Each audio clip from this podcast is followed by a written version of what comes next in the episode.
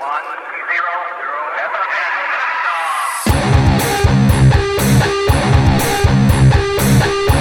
guys, this is Craig Hostetler, and I'd like to welcome you to the Black Sheep Experience. This is episode number seven. This is episode number 7. I forgot for a moment where we were. Hey man, welcome to the Black Sheep Experience. I'm so glad that you are listening today. All right, man. Been a pretty decent week. Had a little bit of trouble around the middle of the week. I woke up, I don't know, maybe Wednesday or Thursday or Friday. I don't remember what day. Anyway, I woke up with a toothache, just that, you know, that pulsating, pounding thing. And sometimes I have that, and then it goes away somewhere throughout the day. But not the other day, man. I had this just horrible pain, and you know, that kind of pain where you're praying, God, either heal me or just take me out. And neither one of those happened, by the way. So I'm not sure exactly what that means theologically, other than I have obviously something really important to say that you need to hear. But so I had to go to the dentist and do that whole kind of thing, and I'm not particularly fond of that. Anything to do with teeth and pain, I don't know. Anyway, so I'm doing better. I'm all well now. I'm sure I'm going to have to deal with it somewhere down the road, but all good today. Also, another thing, another correction I want to make. You know, 7 episodes in, I'm still tweaking this thing, right? And I noticed, well, actually it was brought to my attention that when I'm referring to me, I am saying we, right? Like, we would really appreciate it. We want you to go to Facebook. We want you to go to Instagram, and it means a lot to us, right? I'm constantly pluralizing myself, which is weird. But I think where that comes from is early on, whenever I became a pastor, I continually referred to the actions of the church as myself, right? And I had to learn to pluralize all those things so that people felt, you know, they were being included, right? So now that I'm doing the podcast, I think I'm pluralizing. I'm saying we when I mean I. And so I did a little thing that I'm trying to correct, because this is my podcast. This is my project, and so I have ownership over this, and so, which is cool, man. I dig it. I love podcasting, and I'm liking being able to say whatever I want to say because it's my thing. But that's a bit of a rabbit trail. Anyway, I'm trying to change that. I guess I could, when I'm saying we, I could say I'm referring to the Father, Son, and the Holy Spirit and myself, right? Whatever. Anyway, before we move into the podcast, let me do what I have done habitually over the past 6 previous podcasts and ask you to do something. Facebook, Instagram, Twitter, man, jump on there and follow me. The Black Sheep Experience. You can follow the podcast on any one of those platforms, social media platforms, Facebook, Twitter, Instagram. We're on all that stuff, and so I would greatly appreciate it. Actually, it helps quite a bit because it gives the illusion that we have lots of listeners, and so that's what we're going for. Anyway, yeah, if you would do that, and then additionally, and I know I say this all the time, and it's quite repetitive, but I would really appreciate it if you would continue to share on your social media platform that you're listening to the podcast. Now, you can share the podcast. That's easy enough to do, right? On whatever whatever engine that you listen to it, if it's on the iTunes or if it's on Podcast USA or if it's on Google Play or any of those kinds of things, or the Podbean app, which is great, you can share directly from those onto your social media. Or if there's a quote or something that you appreciate from the podcast that you want to share, just say, hey, man, heard this quote today. And from the Black Sheep Experience podcast and that kind of thing, makes it's a huge help. It's a huge assistance to us. Additionally, man, we just love to connect with you. And there I go with that we thing. I love to connect with you and greatly appreciate all you guys listening. All right, so let's get into today's episode. Now, next week, I'm going to have a guest on the podcast, but this week I'm flying solo, so it's just you and me. And what I want to do today, you know what? I'm a little more chilled out today than I typically am. I it's like 60 some degrees, low 60s, and I'm kind of feeling that October fall vibe where I'm a little more conversational. Need a hot cup of cider or something. I love summer. Summer's my absolute favorite time of year, without question. But second to that would have to be probably fall. Fall is so cool, man. And my spouse, my wife, and I usually take a vacation in the fall, and just we love fall, and she really digs it. So it's such a cool time of year. Anyway. All of that aside, let me start this podcast or this discussion with a poem. I want to read a poem to you. It's a famous poem, and it has inspired me through the years. The author is a guy named William Ernest Henley, and the poem was written in, I think, 1875, somewhere around in there. He and what's cool about it is he wrote it from a hospital bed, right? He had tuberculosis and some health complications with that, and so he wrote this very victorious poem from a hospital bed, and I really love it. And you may recognize it. If not, you will at least recognize probably the last two lines anyway, okay? So the poem is called Invictus, which, by the way, is a Latin word, and when you translate that into English, the word is undefeated. Okay, so this is the poem Invictus by William Ernest Henley. Out of the black of night that covers me, black as the pit from pole to pole, I thank whatever gods may be for my unconquerable soul. In the fell clutch of circumstance, I have not winced nor cried aloud. Under the bludgeonings of chance, my head is bloody but unbowed. Beyond this place of wrath and tears looms but the horror of the shade, and yet the menace of the years finds me and shall find me unafraid. It matters not how straight the gate, how charged with punishment the scroll. I am the master of my fate. I am the captain of my soul. I love that poem, especially, obviously, well, I love the whole thing, but the last two lines I think are so powerful. I am the master of my fate. I am the captain of my soul. Now, I realize that this is not a particularly religious poem, okay?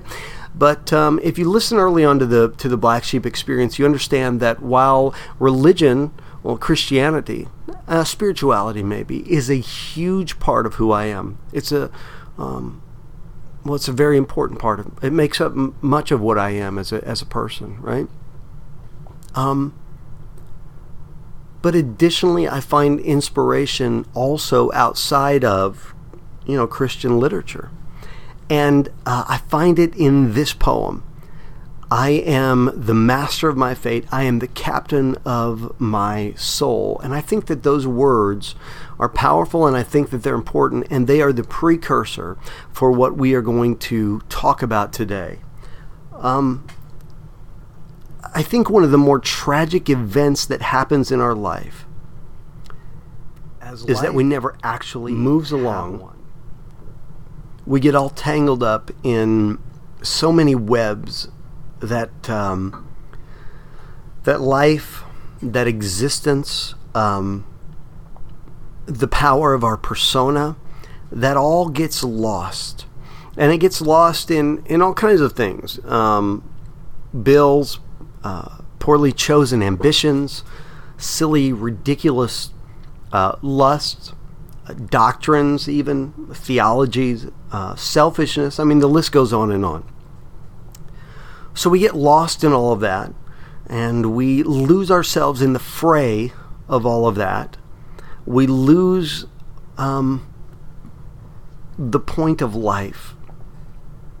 We lose the point of our own existence. We lose the point of God and what His will is, and the whole thing becomes something, sometimes something misguided, sometimes something ugly, sometimes something really discombobulated and confusing, and sometimes it becomes your life or anybody's life for that matter. It becomes something really unhealthy.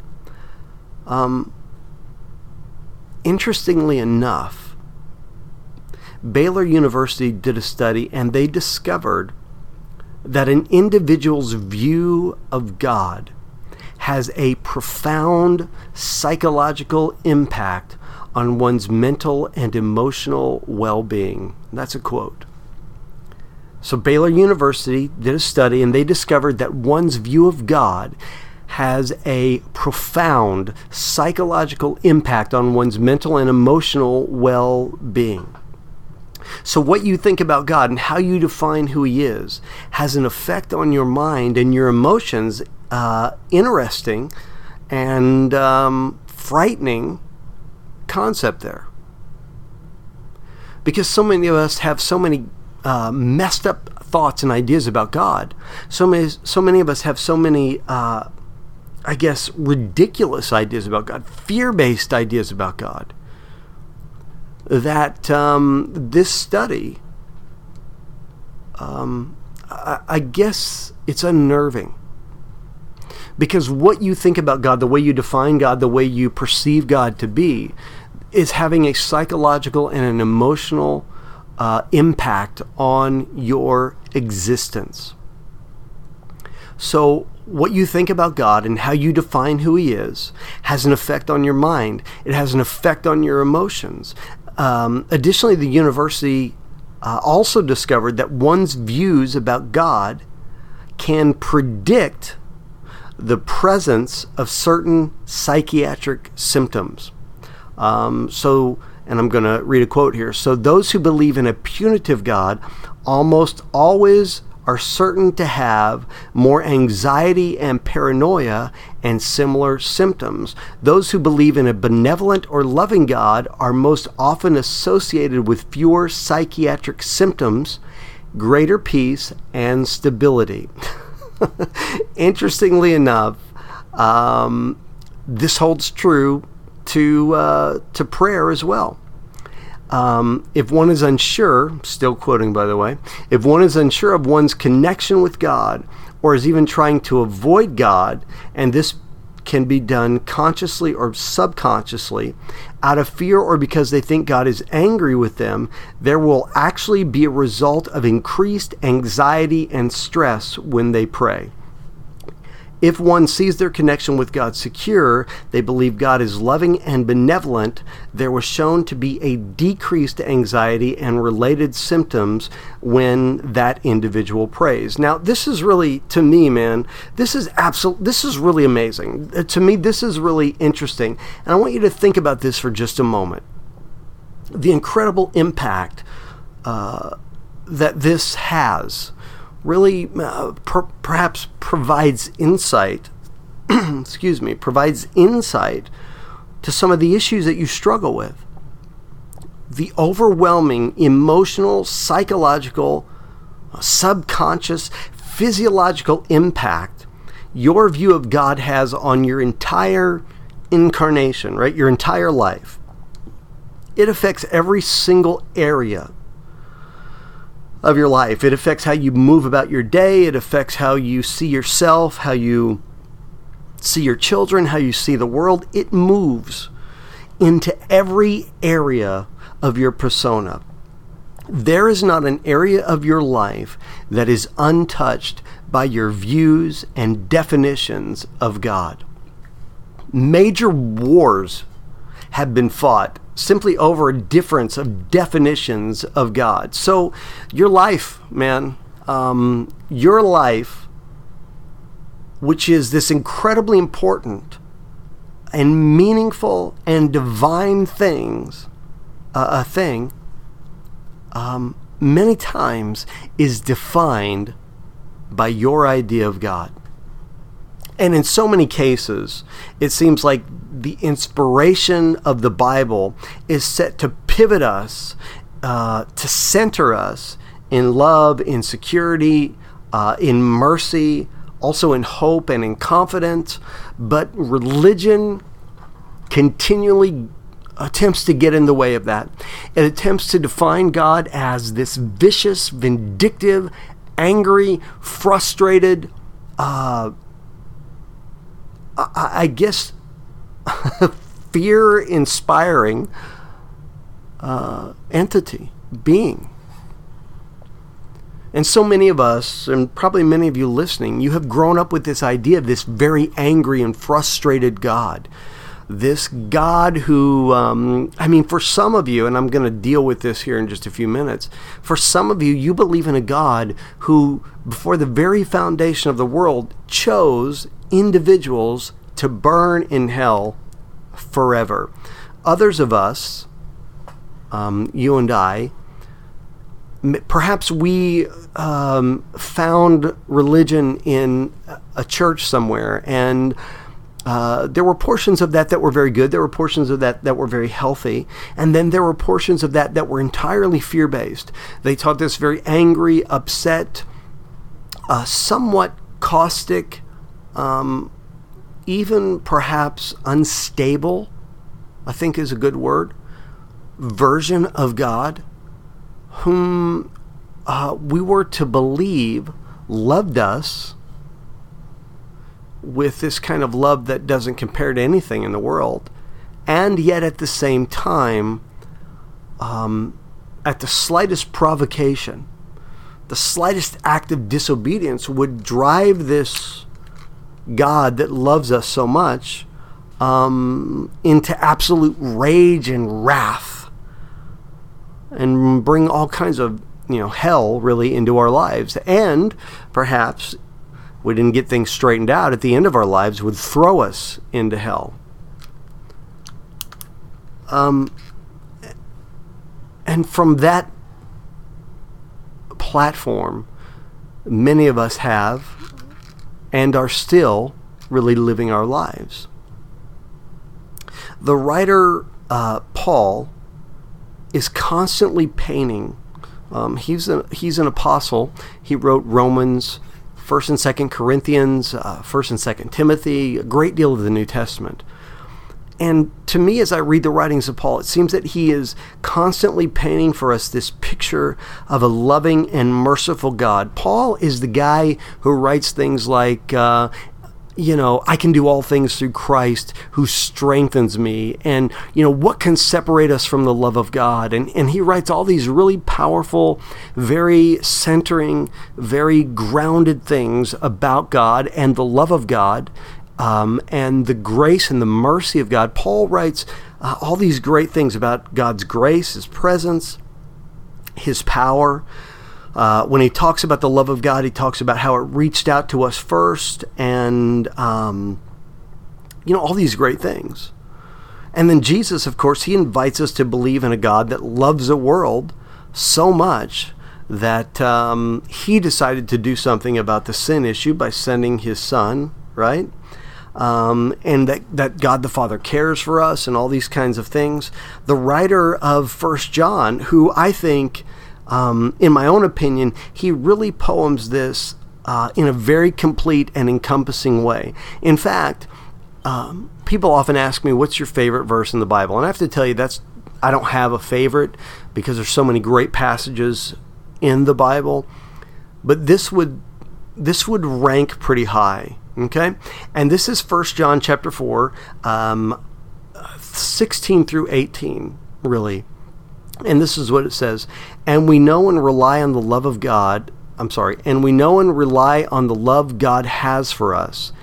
God is love. Whoever lives in love lives in God, and God in them. This is how love is made complete among us, so that we will have confidence on the day of judgment. In this world, we are like Jesus. There is no fear in love, but perfect love drives out fear, because fear has to do with punishment. The one who fears is not made perfect in love. I'd like you to think about that one for a second. I mean, that's a powerful, especially that last section. Perfect love drives out fear, because fear has to do with punishment, and the one who fears is not made perfect in love. Now, I want you to understand what the writer is saying here. He's saying those of you that still exist in fear, those of you that still operate in fear, those of you that still approach God in fear, those of you that view your lives through a fear-based theology, a fear-based mentality, those of you that still view God as this fear-based entity, you're not yet made perfect in love. You have yet, the Apostle Paul at one point writes that he prays that we, it's such a great passage, he prays that we could receive in our inner being the revelation of God's great love. That's what this writer is saying, essentially. That we can have confidence, that we can have peace, that we can rely, and this is, I think, really powerful. If you could meditate on this, and if you could allow this to sink into your, your spirit, as we would say in the Christian vernacular. But really, if you were to say this in everyday language, if you could allow this to sink into your mind, into your conscious and your subconscious mind, into your soul, right? And so we know, and this part's the part I'm talking about, we rely on the love God has for us. For a lot of us, to rely on the love God has for us, that's a foreign concept. We can't fathom, I'm there, but at one time, certainly I couldn't fathom that. You know what, I say I'm there, I'm working on getting there, but I'm doing better than I was before, right? To rely on the love God has for us. Because perfect love, which is the love that God has for us, drives out fear. Because fear has to do with punishment, but the one who fears is not made perfect in love. It's such a powerful text. But notice, obviously within this text, you can resist this kind of love. You can choose alienation. You can choose isolation. You can choose selfishness, lack, anger, all sorts of fear, condemnation, damnation. You can absolutely allow your heart to grow cold and to grow rigid. And dude, I've been there when life has not treated me well, when I felt ripped off by God. A good friend of mine did a video about this where he talked about being bitter or better, essentially. But the context was that you can choose.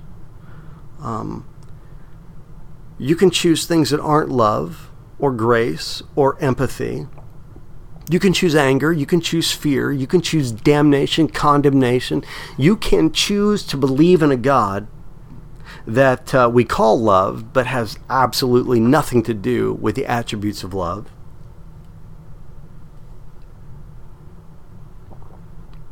Or you can choose to rely on the love that God has for us.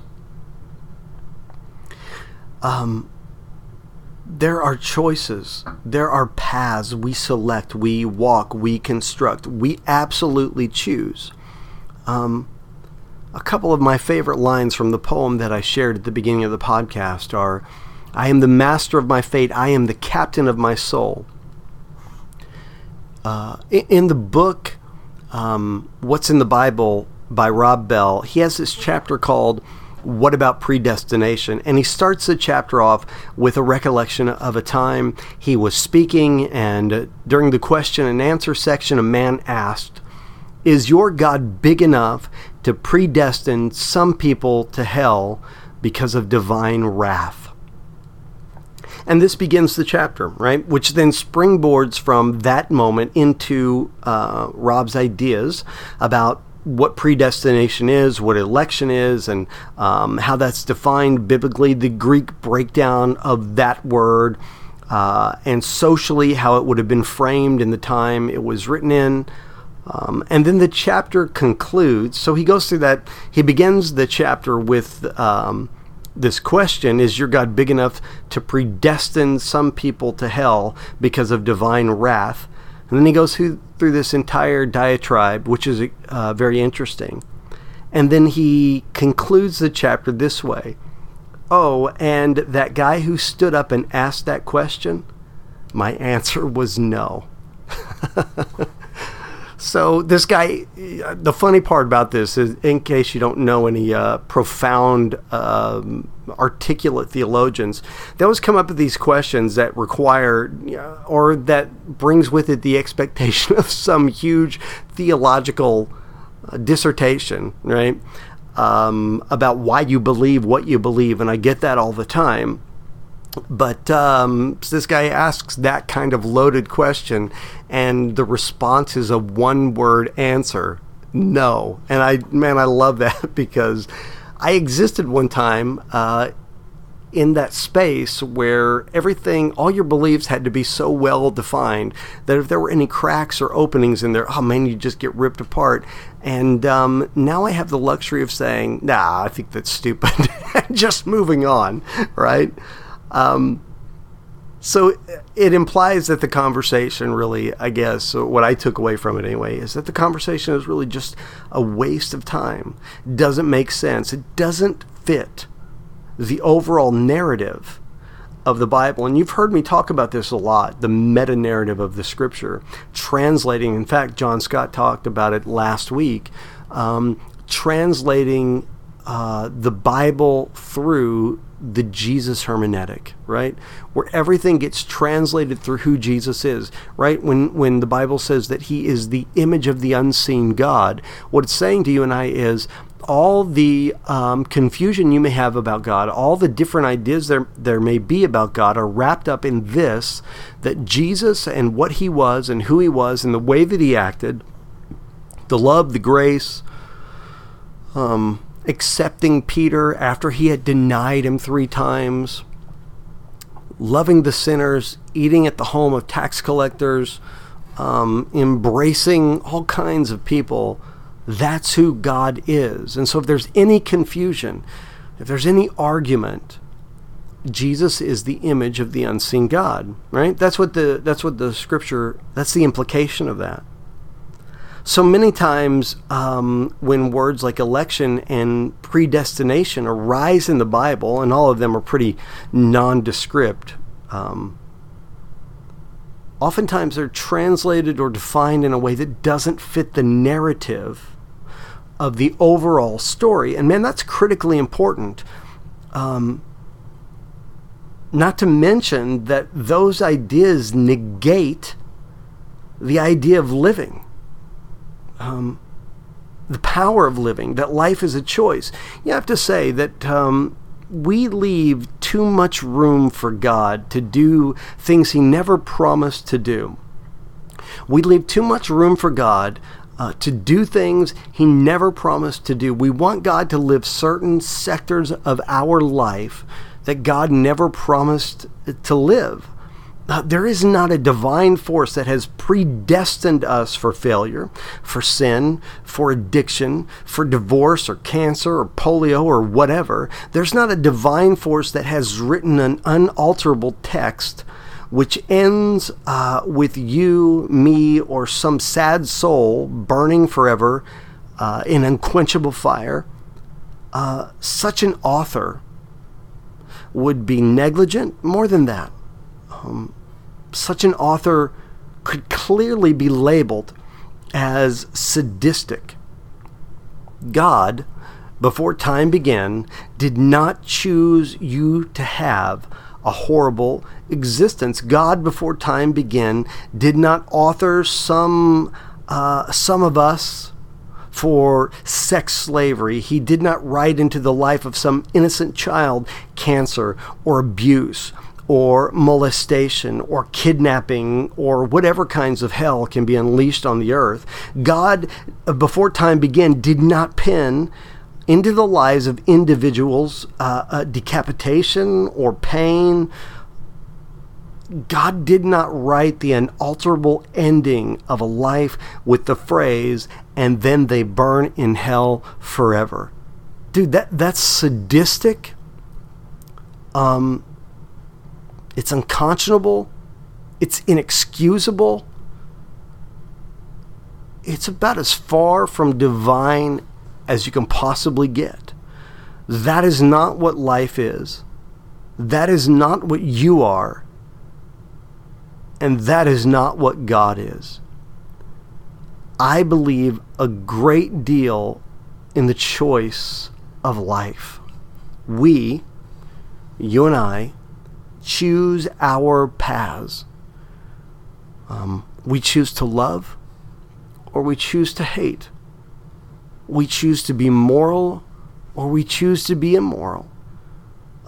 We choose God and the way that he says to live, or we choose, or we reject him essentially, and we choose some other brand of philosophy.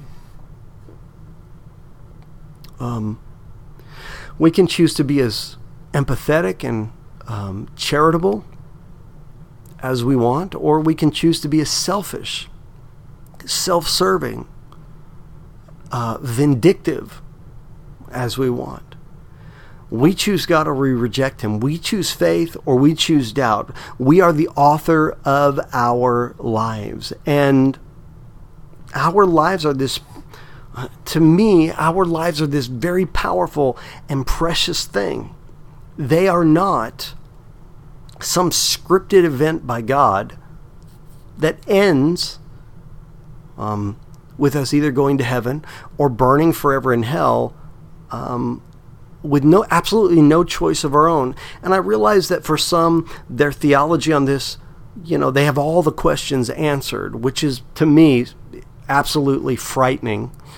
I know for some of you, you have devoted your life to this type of theology, and in your mind, if one part of the theology doesn't fit, well, then hell, the whole thing doesn't work, and it's all a big farce. And man, that is absolutely insane, because life is unscripted, and God is unscripted, and our troubles are unscripted, and the things that occur from day to day, absolutely unscripted. I mean, who knows? God didn't foreordain somewhere in the, whatever you want to call it, before time was, before the earth was, God didn't say, on such and such day, Craig is going to wake up with this horrible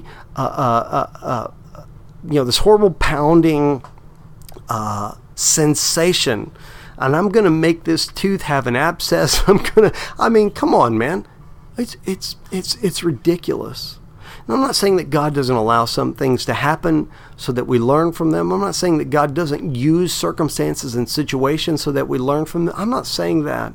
But to say that God authored, penned onto an unalterable page, divorce that tears a family apart, that rips out the heart of an individual and causes them intense pain and a sensation of betrayal and all the things that come along with that. Does that sound like the author of someone who loves you? Does it sound like the words of someone who has agape? There's a word in the Bible. There are several times within the text that the writers of the translators perhaps chose not to alter the original Greek. One of those is Eli, Eli, sabachthani, you know, and my God, why hast thou forsaken me? The other one is the word Abba. It's such a powerful word that the translators chose to leave the original text present, because we don't really have a word for it in English. But this kind of a father is compassionate and caring and empathetic and present and loving and faithful, and it's a God who's for us, not against us. It's a God that continually fights for us, for our attention, for our love, for our spirit, for our conscious, our subconscious, all those kinds of things. And the translators left that original text present. I believe, and I'm working on this, quite frankly. I'm trying to receive and facilitate, assimilate, I guess, maybe, this into my life.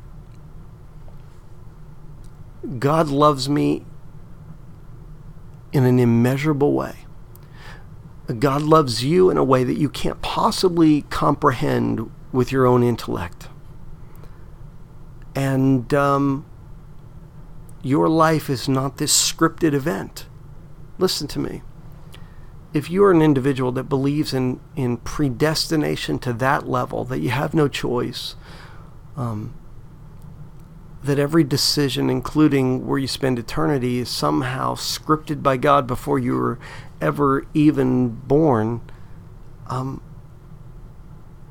wish that you could move away from that. I wish that you could move into the wonder, the spontaneity, the power, the beauty of what life really is. It's this beautifully unrestrained, untethered thing where we have the opportunity to choose the kind of person that we're going to be. We have the opportunity to choose what kind of life we're going to live.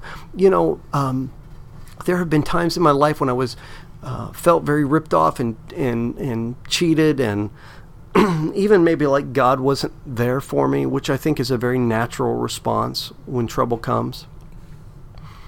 And for a season, I chose bitterness. For a season, I chose anger. For a season, I chose frustration. For a season, I chose excuse me,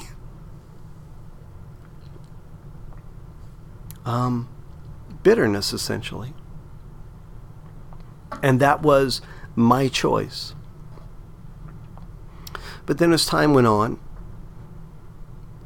I began to experience and realize, I guess, the misery that choice brought, the depression that choice brought. And now I'm definitely in a season where I am trying to open myself up to absolute love, a love that permeates every, I guess, crack and crevice of my being, and begins to transform the way I view myself, the way I view the world, the way I view people outside of me, even people that I disagree with or people that are different than I am. I think I've moved into a season, and I'm probably not successfully, but I've moved into a season where I want love to be the way. I want it to be the way that I live. I want it to be the way that I view the world.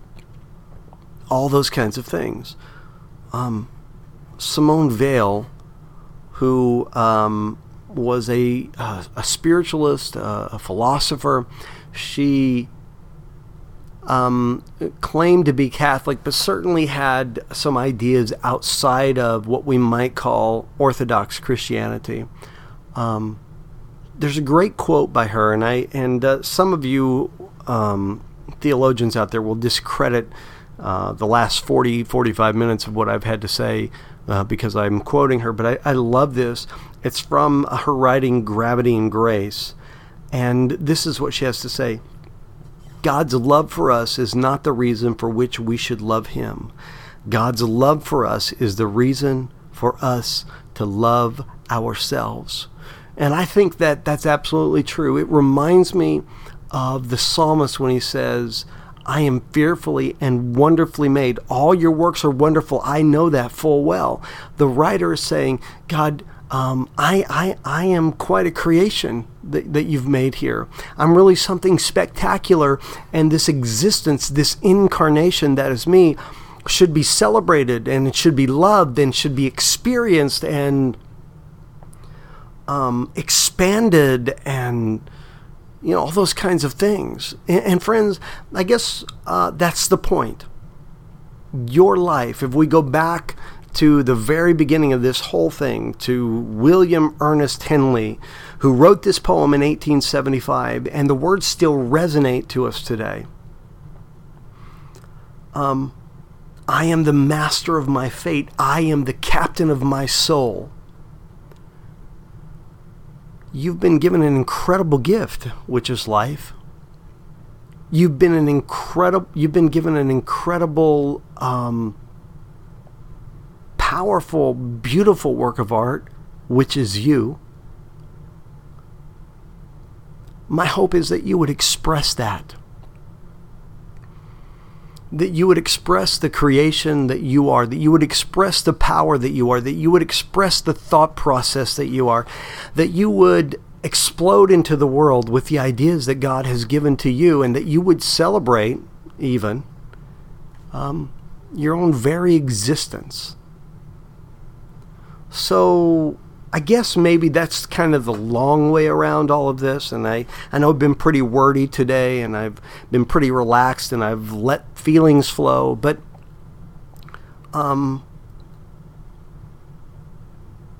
after all, it is my podcast.